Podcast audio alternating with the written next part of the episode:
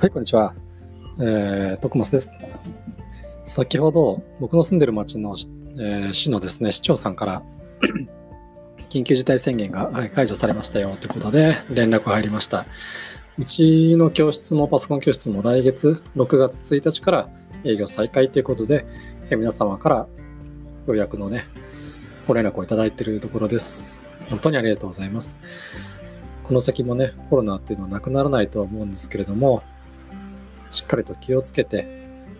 えー、このね、コロナ騒動で培ったその危機感とか対策とかね、みんなで協力して注意をし合うっていう感覚を、ぜひとも忘れないように、また、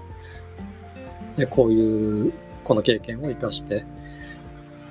いきたいなと思います。本当にコロナでですね、自宅待機してる間に僕もいろいろ考えるところがいっぱいあってですね、仕事の形とか、付き合い、人との付き合いの仕方とか、なんかね、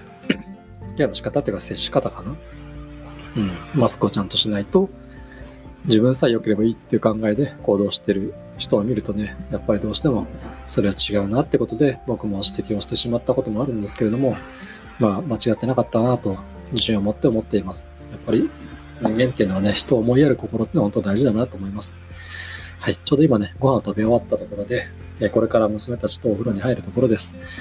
え変わらない日常がこうやって過ごせていることに感謝ですね。いつも、え娘たちにも感謝しています。ありがとうね。えもちろん、これをもし、まだ全然視聴者さんというかね、リスナーはゼロに等しいんですけれども、もしこれをね、今リアルタイムというか、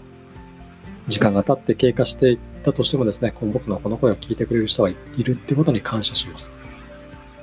ありがとうね。では、えー、またお会いしましょう。できるだけね、毎日投稿しますので、ぜひとも見に来てください。見に来て聞きに来てくださいね。じゃあね。